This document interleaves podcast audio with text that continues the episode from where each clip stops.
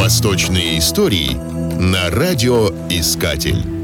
Многим из нас запомнился и полюбился прекрасный советский фильм «Волшебная лампа Аладдина», одно из многих воплощений знаменитой сказки. Его сняли в СССР в 1966 году. Конечно же, сюжет и характеры персонажей серьезно изменены, но все же многие его детали, даже несмотря на некоторую бутафорность и условности, очень даже соответствуют историческому Востоку. Во-первых, если посмотреть внимательно, у колдуна в фильме очень темная кожа. Иногда говорят, что это знак, он, мол, занимается темными искусствами, так что вечно как будто в тени. На самом деле, создатели образа опирались на оригинальную сказку, в которой говорится, что колдун прибыл из Магриба. Магриб — это Северная Африка. Место, где можно встретить почти чернокожих людей с европейскими чертами лица. Создатели фильма просто хотели визуально подчеркнуть происхождение колдуна. В конце своего заклинания он обращается к небесной звезде Сухайль. Вообще, это одна из путеводных звезд арабских моряков. А вот что необычно — женский голос, которым отвечает звезда. Ведь Сухайль — популярное мужское имя. Во время выхода царевны Будур в город перед ней проходит служитель с дымящимся сосудом в виде павлина. Хотя города вроде Багдада содержались в чистоте, большое количество народу на жарком солнце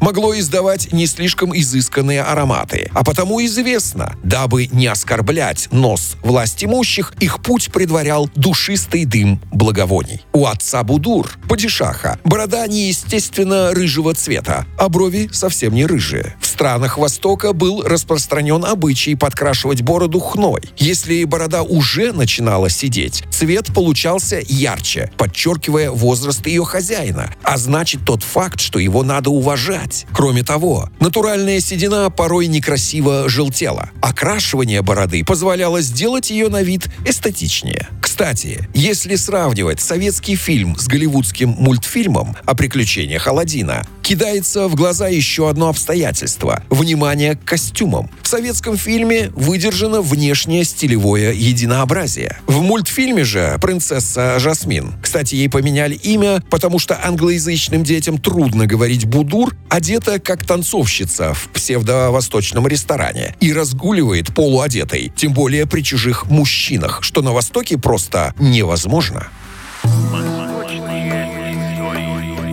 Восточные истории на Радио Искатель.